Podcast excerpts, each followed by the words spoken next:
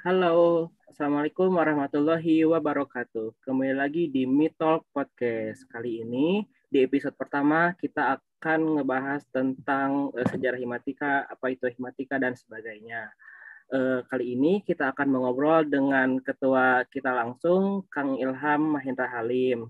Beliau adalah uh, ketua himatika di tahun 2020, tahun 2021 Tempat tanggal lahir beliau adalah Bandung 29 Maret tahun 2000. Hobi beliau adalah belajar dan mengajar dan pendidikan eh, sekarang sedang menempuh pendidikan S1 pendidikan matematika di UIN Sunan Gunung Jati Bandung. Nomor HP 085 620 96 863. Dan eh, moto hidupnya adalah jadilah alasan mengapa orang lain tersenyum dan bahagia. Baik, eh, langsung saja kita ke Kang Ilhamnya. Halo Kang Ilham, gimana kabarnya? Ya, halo Kapi. Terima kasih ya. Alhamdulillah untuk kabar sekarang sedang bersemangat sekali gitu. Sedang sehat Alhamdulillah. Oke, Kang Ilham sedang sibuk apa ya sekarang? Untuk sekarang mungkin karena semester, hampir semester 7 ya, sekarang sudah semester 7, sedang persiapan KKN dan PPL juga, seperti itu. Uh, jadi uh, Kang Ilham bisa lah gitu ya untuk menyempatkan podcast kali ini kita akan ngebahas gitu nih apa itu himatika. Nah, menurut Kang Ilham apa sih itu himatika gitu? Kan Kang Ilham adalah sosok ketua nih, pastilah tahu gitu uh, himatika itu apa. Nah, menurut Kang Ilham kayak gimana tuh himatika itu gitu? Oke, yang pertama tentang himatika ya. Sebenarnya kalau misalkan kita mendefinisikan ya, himatika itu banyak definisi menurut versi terbaiknya masing-masing. Tapi bagi saya, himpunan mahasiswa pendidikan matematika bukan hanya sekedar himpunan saja gitu. Di dalamnya itu kita itu memiliki sebuah kekeluargaan yang erat itu. Bahkan hubungan kita dengan alumni ataupun dengan analitika itu tidak perlu dilakukan, dilakukan lagi gitu. Dan juga terkhusus ya bagi pribadi saya sendiri, himatika itu adalah tempat ya, tempat untuk pengamalan.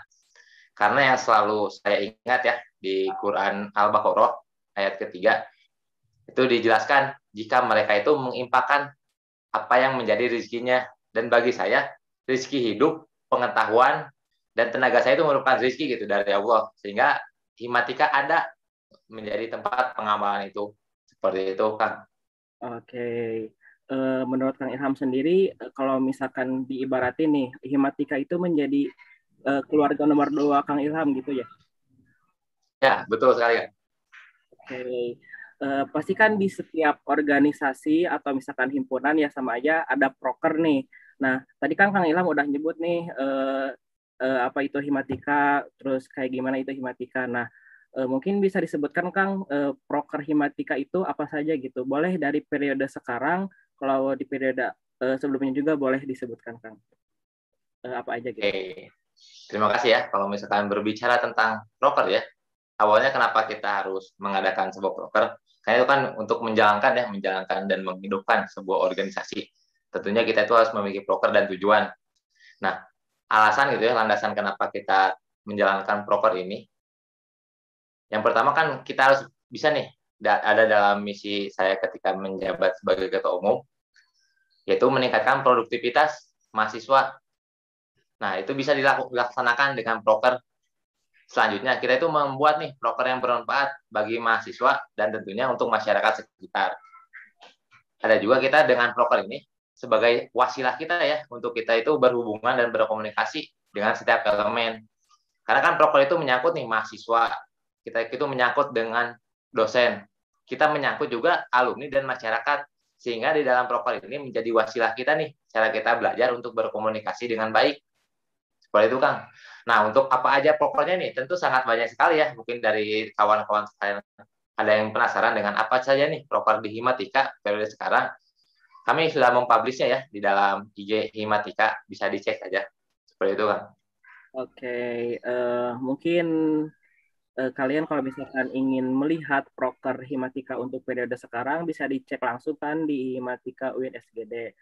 Nah, eh, tadi kan Akang udah menyebutkan bahwa proker itu kayak gini kayak gitu. Nah, mungkin dari Akang sendiri eh, apakah ada gak sih terkendala gitu untuk proker di tahun sekarang gitu? Mungkin kan eh, Akang pengalaman di Himatika mungkin lebih tahu gitu kan ya dari eh, tahun berapa ya Kang Akang tuh pas masuk Himatika awal?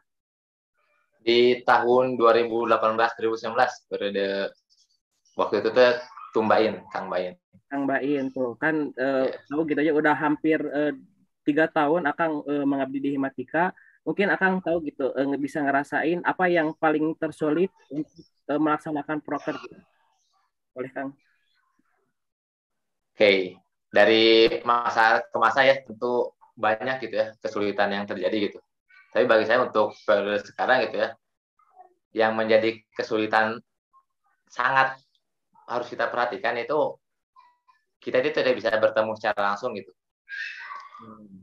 Kalau misalkan masalah tentang broker gitu, kita bisa mengkomunikasikan dengan menggunakan aplikasi, misalkan bisa di WhatsApp ataupun kita mengadakan rapat di Zoom ataupun Google Meet. Tapi untuk kendala yang sangat berat itu kita bisa belum bisa bertemu secara langsung dan juga untuk kegiatan kita di himpunan mahasiswa pendidikan matematika periode sekarang ini diusahakan untuk full secara online gitu Kang. Jadi mungkin itu kendalanya kan nggak bisa melaksanakan secara langsung. Apalagi sekarang, sekarang ada itu ya PPKM dan juga panjangan juga nih sampai akhir Juli. Mengakibatkan kita pengurusnya sendiri nggak bisa bertemu gitu. Dan untuk memikirkan prokernya secara bersama-sama, secara bertemu juga gitu kan. Oke, uh, mungkin itu Kang Ilham menyebutkan untuk periode sekarang kesulitan periode sekarang. Nah, untuk uh, kesulitan Akang sendiri pas pertama kali uh, kan mungkin pas pertama Akang masuk Himatika itu pasti menjadi anggota kan. Belum ada pengalaman mungkin lah bisa disebut kayak gitu. Nah uh, apa sih yang Akang pernah alami buat melaksanain proker tersebut gitu? Soalnya kan biasanya nih kalau kita melaksanain proker kan pasti ada penanggung jawabnya nih. Nah Akang sebagai penanggung jawab proker pas masa pertama kali nge, apa sih masuk Himatika apa kesulitan Akang gitu? Apalagi kan waktu uh, apa sih offline kan mungkin lebih berat daripada online bisa bilang kayak gitu. Nah kesulitan apa yang pernah Akang alami gitu? Boleh Kang disebutin? Oke, untuk kesulitan di mungkin kan saya sekarang udah angkatan ketiga ya, ya. tiga tahun, tahun ketiga. Cerita mungkin ya kita sambil cerita. Untuk di tahun pertama gitu ya, kesulitan saya masuk di menjalankan proker di Matika yaitu menyesuaikan dengan orang-orang hebat yang udah ber, berpengalaman di dalamnya. Kebetulan waktu saya angkatan pertama itu saya menjadi staf ahli ya, staf ahli di bidang pengembangan aparatur organisasi. Di situ saya ditugaskan itu ada untuk controlling ke bidang-bidang. Yang beberapa di bidang itu ya kita tentu ya ada ketua bidang, sekretaris bidang yang memang lebih senior ataupun lebih dulu daripada saya gitu. Hmm. Nah kesulitannya itu di dalam diri saya sendiri gitu. Kadang saya suka wah saya bisa atau enggak gitu. Padahal saya masih masih baru gitu. Bisa gak megang proker ini gitu? Nah kesulitan waktu periode pertama saya itu diadaptasi saya kan. Saya terlalu minder gitu. Oh, iya. melakukan kemampuan saya sendiri. Jadi merasa agak enak kepada orang yang udah lebih dulu gitu. Di matika seperti itu. Oh. untuk di periode kedua alhamdulillah udah banyak belajar ya pada periode di Kang Bain. Wah itu sangat pembelajaran yang sangat menyenangkan gitu dan sangat masih terasa juga ya ter, terasa. Nah untuk di angkatan Kang Ade nih, dia kan diamanahi nih sebagai ketua bidang PO itu memegang ya beberapa program kerja. Kendalanya waktu itu kita transisi nih dari online eh dari offline ke online kan baru masih ada pandemi nih di iya. bulan Maret itu masih saya ingat kampus juga kan memberitahukan kepada mahasiswa bahwa kita dirumahkan selama dua minggu. Sehingga proker itu kita coba tunggu nih ketika proker itu online. Eh, tapi kan sampai kita tunggu menunggu, mm-hmm. kita tetap online gitu, masih belum ada waktu ataupun kesempatan kita buat offline. Itu kita gak punya planning apa-apa. Kita kan memplanning bahwa semuanya itu akan berjalan offline gitu sampai kan kita melaksanakan teorema full online itu benar-benar di luar apa ya tidak bisa dibayangkan gitu kita membuat rencana secara dadakan. Kita kan sudah menunggu nih buat teorema ya semoga mahasiswa baru mah kita offline gitu. Iya. tapi kita nggak online nggak offline offline. Ya, nah kesulitan dalam periode kemarin itu dalam perencanaannya aja kan karena kita harus merubah full semua konsep yang ada di Matika. Tapi dari sana ya jadi pembelajaran juga gitu. Ketika masa periode itu ada sangat terlihat dan terasa gitu pembelajarannya. Sehingga kita bisa terapkan nih di periode sekarang. Itu mungkin kan oke uh, akang pernah gak sih kepikiran pas uh, sebelum menjadi ketua bakalan jadi ketua nih di periode sekarang gitu? Pernah ada kepikiran gak sih bakalan jadi ketua gitu? Kalau misalkan kepikiran ini yang ditanamkan ya ketika periode tumbain coba pikirkan bahwa kalian ini semuanya itu seorang ketua ketua himatika yang memegang himatika. Karena kalau misalkan kalian nih memikirkan jadi diri kalian itu sebagai ketua kalian lebih akan merasakan lebih akan melihat dan peduli gitu tentang himat jadi kalau misalkan oh, sempat ada bayangan juga kan di periode pertama itu diminta oleh Tumbain bahwa kita itu harus merasakan nih bahwa kita itu menjadi okay. uh, eh, Kang kan kata Akang tadi uh, ngerasa minder di pas pertama-pertama nih. Uh, tapi kan Akang sekarang nih menjadi ketua. Nah, uh, Akang ngerasa gak, gak sih uh, keminderan itu tuh masih ada gitu di diri Akang sebagai sekarang udah menjadi ketua gitu. Pernah nggak sih? Oke, okay. Kalau untuk itu alhamdulillah sampai saat ini dan semoga tidak ya. Saya belum merasakan itu minder sebagai ketua. Karena tentunya banyak yang sangat menguatkan saya gitu dari yang pengurusan kabinet sekarang itu kabinet kabinet yaksa demisioner demisioner yang sebelumnya dukungan dari prodi ya itu yang menguatkan gitu. Makanya ya himatika itu di dalamnya itu emang kekeluarganya itu sangat terasa gitu. Saling menguatkan okay. Tadi uh, nyambung ya, uh, Akang kan bilang uh, dekat dengan Demis, bisa ngobrol dengan Demis, kayak ada pasukan saran dari Demis. Nah, hubungan dengan Demis sama alumni itu kayak gimana gitu di Himaitika itu gitu kan biasanya di setiap organisasi itu kadang uh, maaf ya misalkan alumni itu lebih senioritas malah kita tuh kayak dibabukan ke bawahnya gitu nah kalau misalkan di Himatika itu sendiri gitu kayak gimana gitu boleh di Oke, ini menarik ya, karena banyak sekali yang bertanya perihal hubungan nih antara kita dengan demisioner ataupun alumni di pendidikan matematika. Kalau misalkan banyak di luar sana gitu, ataupun ya mungkin kita sama-sama pernah gitu, kalau misalkan di ada senioritas ataupun misalkan kan di bawah yang di bawah itu selalu menjadi orang yang disuruh-suruh, emang itu terjadi gitu. Tapi maksudnya itu kenapa itu bisa terjadi? Karena itu melatih gitu melatih kita. Karena sebelum kita menjadi orang yang mengonsep ataupun perencanaan atau yang orang di atas kita itu harus bisa merasakan nih ketika kita menjadi pelaksana ataupun yang menjalankan di bawah. Tapi di balik itu semua ya kita itu dibuat sama gitu. Sama siapa pun itu di himatika. Jadi yang membedakan kita di himatika itu hanya tugas pokok dan fungsinya saja itu terus juga hubungannya itu sangat erat ya. Kita sering ngobrol bareng gitu tanpa memandang angkatan nih ya kita bisa masuk aja misalnya ke angkatan atas ya juga sampai mengenal kan misalkan ke sebelum ada tumbang itu kan ada tumbalian sering ngobrol-ngobrol juga sama kabinetnya terus juga ada Anur terus ada juga sebelumnya Apahri, Kairin dan yang lainnya gitu yang masih banyak yang tak bisa saya sebutkan satu persatu. Nah, kita itu sebenarnya apa ya? Mereka itu seperti datang sendiri ke kita gitu karena emang mungkin karena kekeluargaannya yang udah terbentuk gitu.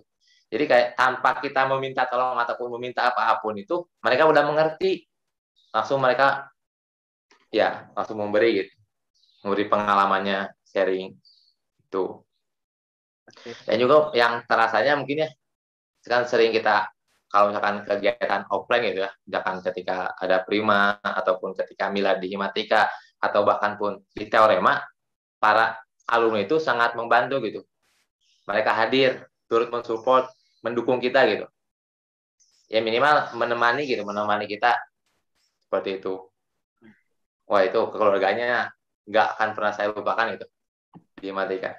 Iya, uh, mantap banget lah. Berarti ya uh, benar-benar alumni atau demis itu nge-support banget uh, ke uh, apa sih ke adik tingkatnya gitu ya. Nggak nggak ada istilahnya misalkan di alumni atau demis itu nggak kayak senioritas atau kita tuh paling tinggi gitu kan jadi benar-benar saling uh, support dan saling mendukung gitu nah uh, mungkin dari uh, sama alumni itu pastilah kayak maaf ya ada yang nyebelin gitu nih dari akang sendiri tanggapannya kayak gimana tuh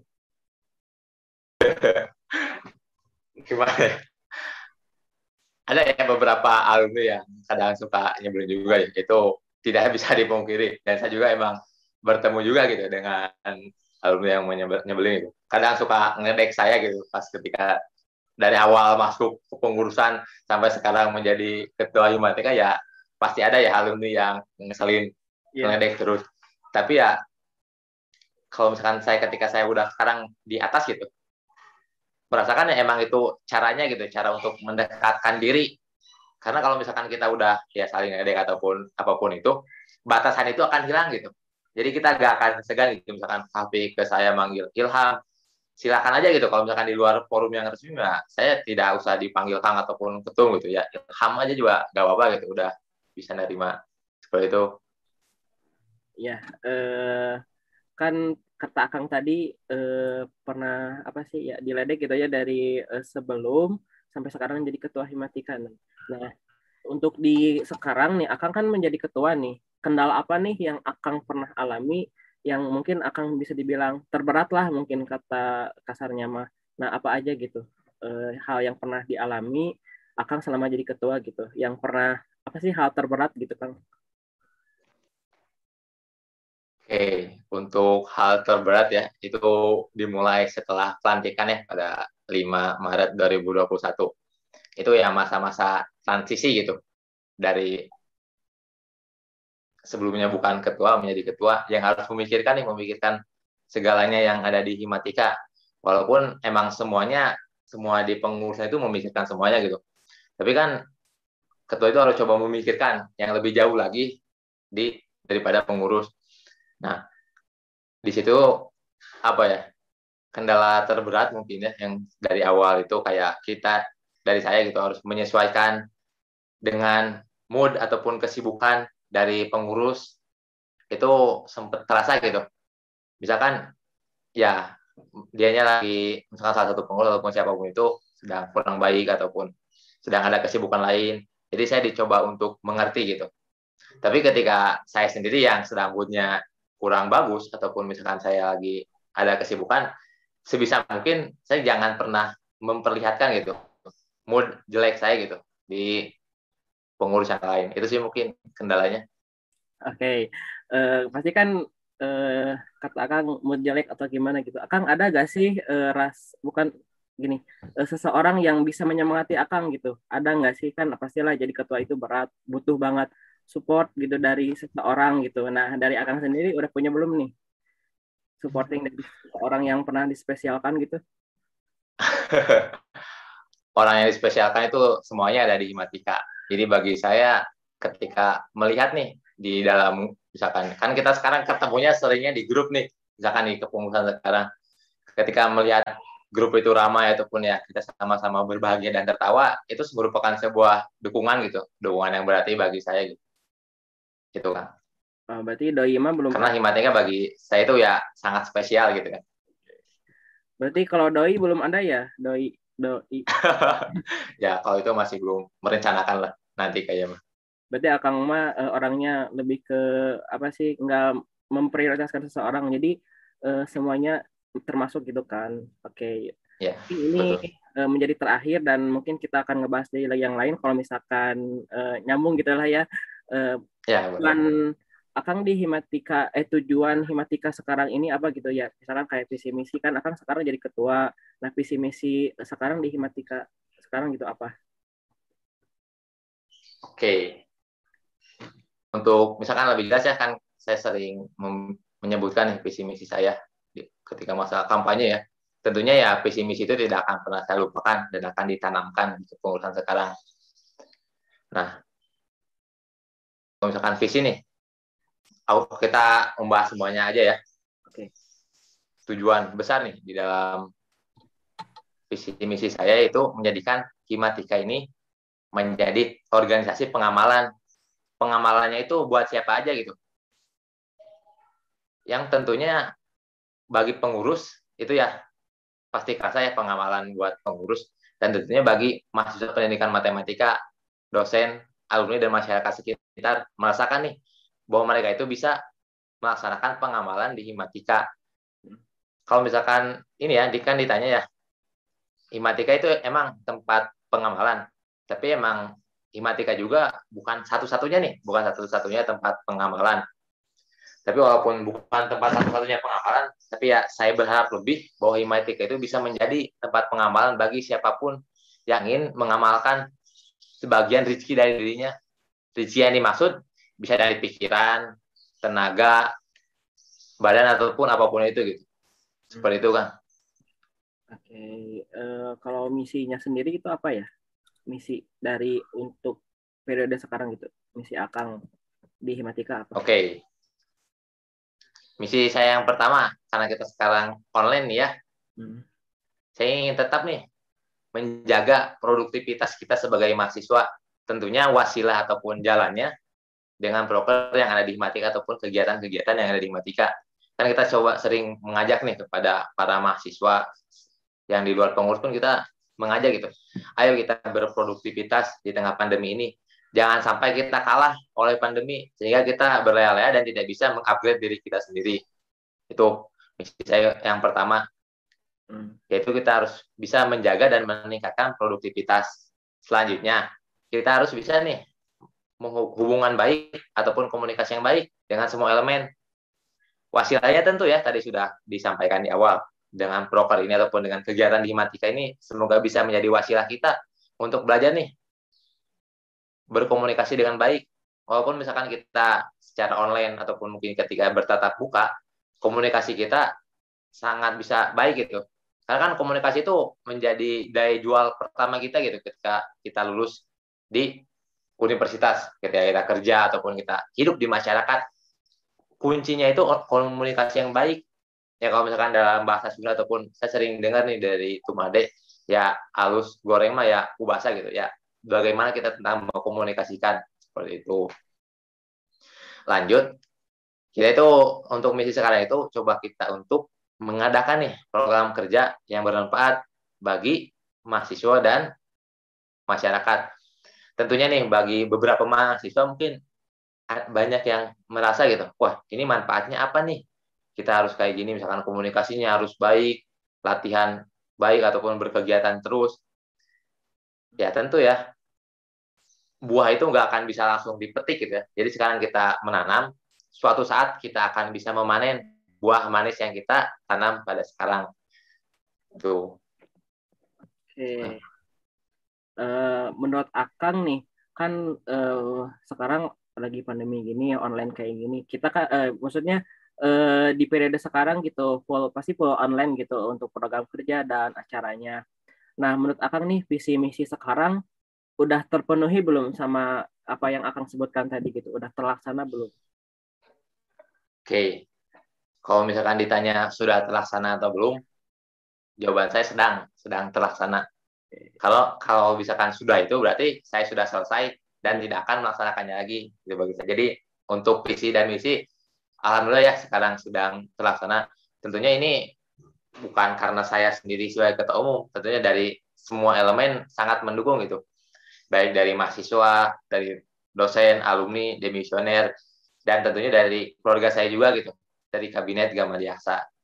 Seperti itu.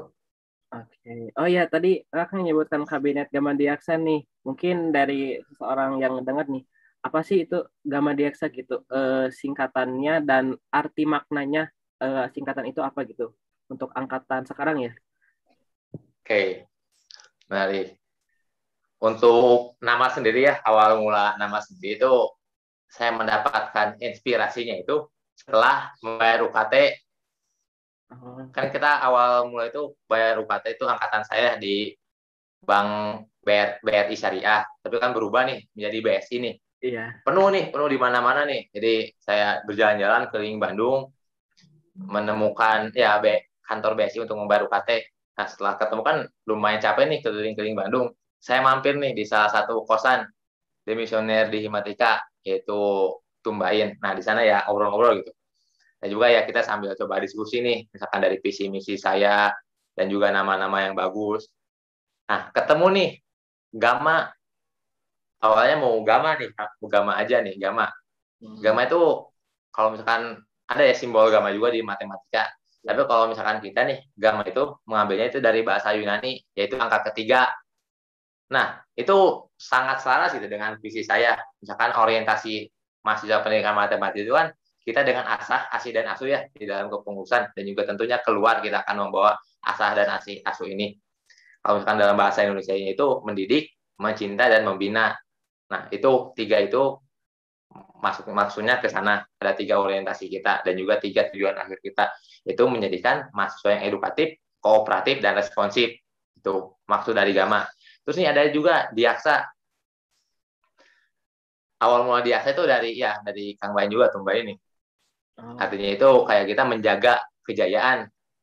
Wah, langsung nih saya tersenyum setelah pusing ataupun kelelahan nih mencari mencari bank BSI ya dulu itu ketika membayar UKT di BIN. Namun nih nama Kabinet Gama Diaksa. Jadi harapannya dengan Kabinet Gama Diaksa ini dengan tiga orientasi kita asasi asu dan tiga tujuan kita yaitu edukatif, kooperatif dan responsif bisa menjaga nih kejayaan dan tentunya meningkatkan kejayaan dari Himatika sendiri. Itu mungkin kan awal mula ya dan sama arti dari nama kabinet Gama Diaksa. Iya, uh, udah sih kan kayak gitu aja. Dan soalnya kan kita kan menceritakan kayak uh, apa sih itu Himatika dan uh, menceritakan program kerjanya apa aja dan kayak gimana gitu pelaksanaannya. Nah, untuk tadi kan orang akan udah nyebutin juga uh, apa sih untuk kabinet sekarang itu kayak gimana gitu untuk singkatan dan maknanya gitu kan. Jadi uh, semua orang juga tahu gitu untuk kabinet sekarang uh, arti dari Gaman Diaksa itu apa gitu kan. Uh, paling gitu aja sih Kang. Terima kasih atas waktunya, atas waktu 27 menitnya. Uh, semoga apa yang tadi Akang sampaikan bisa bermanfaat bagi uh, uh, tentunya warga Himatika dan masyarakat sekitar yang mendengarkan uh, podcast ini gitu ya. Uh, langsung saya tutup aja. Uh, Wassalamualaikum warahmatullahi wabarakatuh. Waalaikumsalam warahmatullahi wabarakatuh. Terima kasih banyak.